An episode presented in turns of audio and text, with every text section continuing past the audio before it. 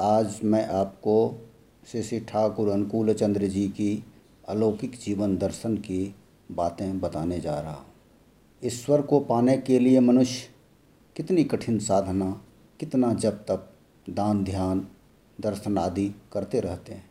किंतु जब पुरुषोत्तम इस धराधाम पर मनुष्य कल्याणार्थ नर रूप में अवतार ग्रहण करते हैं और लोगों को घर घर जाकर कहते हैं, लो, मैं आ गया हूँ तुम यदि ब्रह्म हत्या, गौ हत्या, स्त्री हत्या, भ्रूण हत्या ही क्यों न किए हो? मेरे शरण में आ जाओ, मैं तुम्हें सारे पापों से मुक्त कर दूँगा। फिर भी मनुष्य उनको सर्वस्व देकर ग्रहण नहीं कर पाते हैं।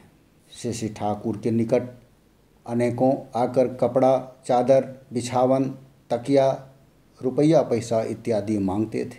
अन्य अन्य गुरु भाइयों से संग्रह करके श्री ठाकुर जिस तरह वो जितना देना आवश्यक समझते, उतना देते थे। ऐसा भी देखा गया है कि जिनके पास प्रचुर है, ऐसे कतिपय व्यक्तियों को भी श्री ठाकुर कपड़ा, जेवर या अन्य व्यवहार्य द्रव्यादि प्रचुर देते थे। जो और अधिक ले नहीं पाता था, खा पी नहीं सकता था, उसे भी और देते थे। जबकि संभवतः उसी के निकट ऐसा एक भी व्यक्ति खड़ा था, जिसे उपयुक्त वस्त्र का अभाव है, जिसे दोनों शाम खाना नहीं जुटता है उसकी तरफ़ मुड़कर भी नहीं देखते, क्या इसका रहस्य है?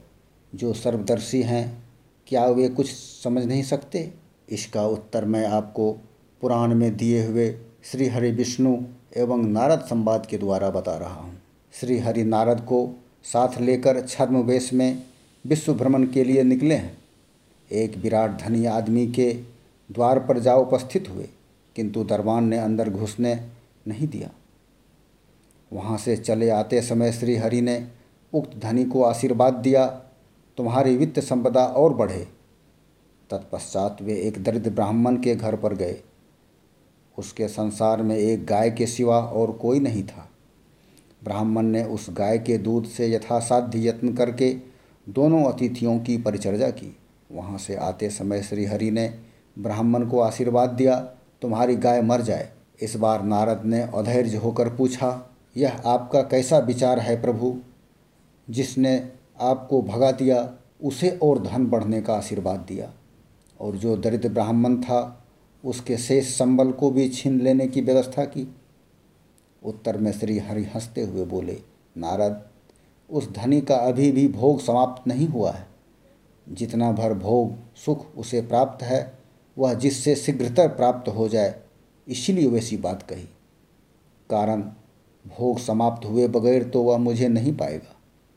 और ब्राह्मण बहुत आगे है, किंतु अभी भी उसका मोह माया उसकी गाय है। उसके चलते ही वह सोलह आना मेरी ओर मन लगा नहीं पाता है।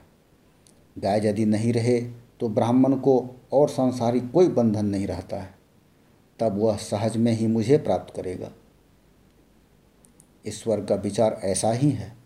तुम्हारी करुणा किस पथ से किसे कहाँ ले जाती है, उसे समझा देती है। इस युग के ठाकुर, अनुकूल चंद्र जी भी मनुष्य को उनके देने या नहीं देने के कारण की व्याख्या प्रसंग में एक दिन कह रहे थे, मैं उसको ही देता हूँ जिसको मेरे प्रति टान कम है, और जिसके अंतर में मैं हूँ, उसको कुछ भी देने की ज़रूरत नहीं पड़ती।